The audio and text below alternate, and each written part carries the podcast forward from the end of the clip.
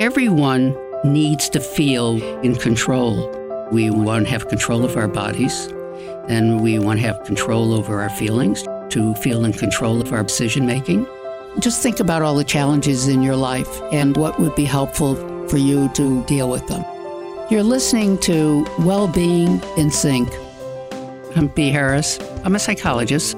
These series podcasts are about helping you with that, building your resilience and giving you the tools to take on the challenges. Hi, it's B again. This is season two, episode four. We're going to call it the importance of hellos and goodbyes, but um, maybe we'll spend a little bit more time on the hello before you say goodbye. We have to have a, a relationship from, from a hello, right? So that it matters. Hello is pretty important. The first time meeting, and it's really the beginning of a relationship if you feel like having it. I don't mean hello, how can I help you at a counter. I'm talking about the hello that says, uh, I'm, you know, this is an important meeting and it will have ramifications for something coming. And it could be in your personal lifetime, you know, somebody that you'd want to continue a relationship with, or certainly someone at work that you want to get to know and to understand what you both are doing and how you can work together. But when we first meet people, we it's you know we'd like to think we're in control of all of our reactions and our reactions are really based just on how a person is with us. But the reality is, we bring into our hello our past.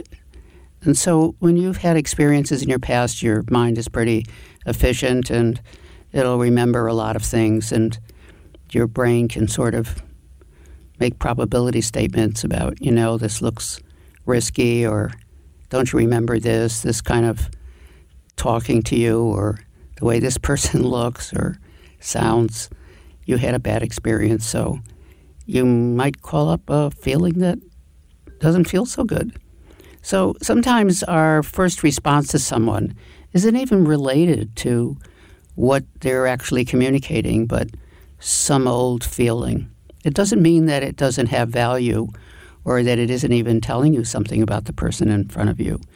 But to differentiate, it means maybe hold off and let's see uh, where this is going. So let's just note that that people react right away. I know people say, "Oh, I want to wait and see what my feeling is," but the truth is, what we're really doing is revising our feeling as we evolve in our relationship.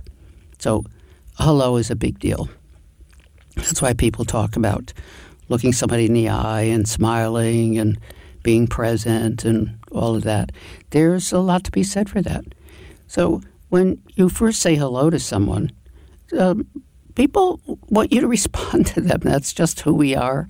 I'm not even making that a weird thing. That's just normal. That's what humans are about. We're really social animals. We're, it's part of our DNA and our structure. So when people respond to us favorably and pay attention to us, we tend to like them more. That's why some people say, oh, flatter people. You don't have to flatter people. Just show people you're interested in them.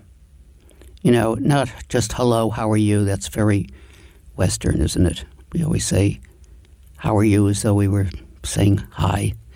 Maybe what we could say is hello and develop an, and, and pursue an interest in either what a person is doing, what, what they're involved in, and about them, and what they're talking about. And quite honestly, uh, just as an aside, it's sort of an, a great trick, actually, because we're sort of near the holiday season and parties, and and if you're a person who doesn't really like a lot of people and find that very complicated, there is a way to make your hellos uh, more in your liking to make it more intimate. So if you really hang around a, a group of people who are talking and listen to what a person is sharing with you, and then start to talk to them with and pursue the conversation with interest.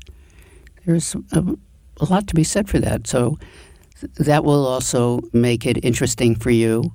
You get a chance to learn about who this person is and you're communicating to that person that you're interested in what they have to say and that you're paying attention to them. So that hello for the other person is already great for them. And it also will be great for you because it'll make your hello more comfortable. I'm sort of talking to those of you who call yourself introverts. So introverts can like people too. We just maybe don't like them in large crowds. Let me just say a couple other things about um, what this hello is all about. It's not, you know, I'm not really talking about hello.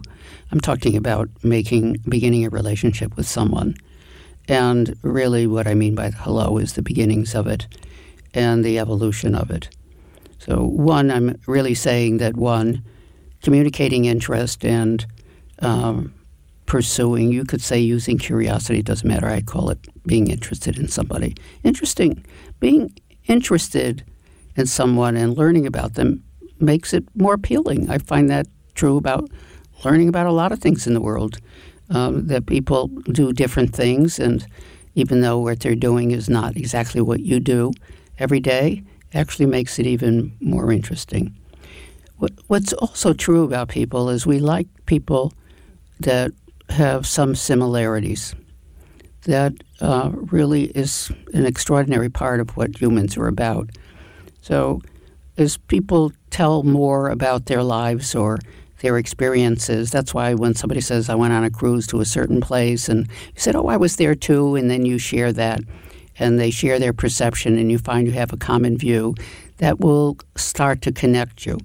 Now, why am I making a thing about this? Because when we're beginning a relationship, what we're trying to do in it is develop an understanding of each other and uh, what each other does. And I'm talking about it at work because we're part of a community where we're trying to make things happen. So we're learning about that person and what part they have in the universe of work. Who knows that down the line you may need uh, support from that person. That's what our relationship is finally about. We're going to talk more about it in the next episode, but I'm just talking about the beginning of it. Communicating interest, finding out a lot about the person. You may find common ground. So similarities don't necessarily have to be in the universe of what you enjoy. It could be interest, how you think about things, your background. You're investing energy in someone because you're being present and paying attention. Now, imagine now you have a long term relationship with someone, they're on your team, or they live in your neighborhood, or you have a personal relationship with them, or even let's, you know, I'll even go further. Imagine those of you who have children who are going off to school. Um, you could say, well, they're going off to school. Should I be having this feeling, this, what I call the feeling of goodbye? It's not goodbye for good but the feeling of uh, something leaving you is uh, calls up feelings that sometimes you might not be prepared for. Having your team change, and we know that at work too, don't we? That when we've been working with someone and they leave or they move to another part of the overall community, or they leave uh, Humana entirely, we'll have feelings about it. I would I'm, what I'm advising you is to let that in. That that's natural, and sometimes what if it's uh, something that has to be paid attention to first? Is it worthy of celebration, or is it uh, mean that you support someone, or does it mean that you have special ceremonies or rituals of goodbye? That not just to push away your feeling or dismiss it as of no consequence. It goes back to other things we've been always talking about. Paying attention to your feelings is a signal of something that needs paying attention to. So, when you've had a special relationship and it separates from your life or changes in your life, we have to think about it and maybe have rituals that connect us to that feeling again. That's why sometimes in the goodbye we say, let's write, let's communicate, I actually was talking to somebody today that's leaving and said, "Gee, here's my email address, my here's my uh, You can always text me B, that kind of thing.